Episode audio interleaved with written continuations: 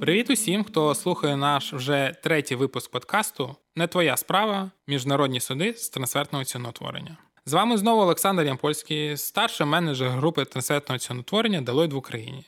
Ми продовжуємо слідкувати за міжнародною судовою практикою у сфері трансфертного ціноутворення, адже така практика може бути корисною українським платникам податків у тих випадках, коли законодавство України не містить чітких роз'яснень щодо окремих питань.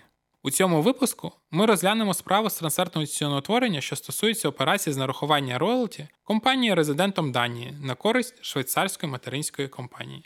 Тож, якими були позиції компанії, контролюючого органу та суду? Компанія, резидент Данії, що входить до складу міжнародної групи компаній з підбору персоналу, нараховувала роялті на користь швейцарської материнської компанії відповідно до умов ліцензійної угоди. Угода надавала право на використання торговельних марок, а також надання певних послуг, зокрема доступу до клієнтської бази. Діяльність данської компанії протягом декількох років була збитковою.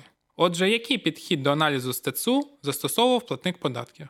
Ставку роялті було підтверджено платником податків результатом порівняльного аналізу, проведеного з використанням методу ПНЦ на основі зіставних операцій між третіми особами, тобто зовнішніх операцій. Додатково ставку роялті також було підтверджено з використанням зіставних ліцензійних угод, укладених швейцарсько-материнською компанією з непов'язаними ліцензіатами, тобто внутрішніх операцій. А який підхід до аналізу стецу застосовували податкові органи? Під час перевірки стецу податкові органи Данії визнали, що підхід, застосований платником податків, є необґрунтованим. Податкові органи надали результати власного аналізу стецу на основі методу чистого прибутку. В межах такого аналізу данську компанію було вибрано стороною, що тестується, а зі ставними компаніями було вибрано компанії резидентів Данії. А яка позиція суду? У червні 2020 року Верховний суд Данії прийняв рішення, згідно з яким, по-перше, використання платником податків методу ПНЦ є обґрунтованим. По-друге, підхід до аналізу, застосований податковими органами Данії в межах перевірки стецу, є необґрунтованим. Більшість суддів визнала, що контролюючий орган не зміг довести, що ставка роялті не відповідає принципу витягнутої руки.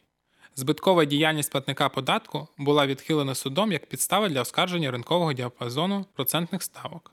Отже, контролюючий орган не мав підстав для здійснення коригування податкової бази щодо операцій з нарахування роялті.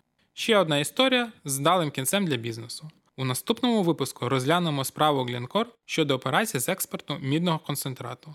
Тож підписуйтесь на канал Deloitte Ukraine Talks та слідкуйте за новими випусками.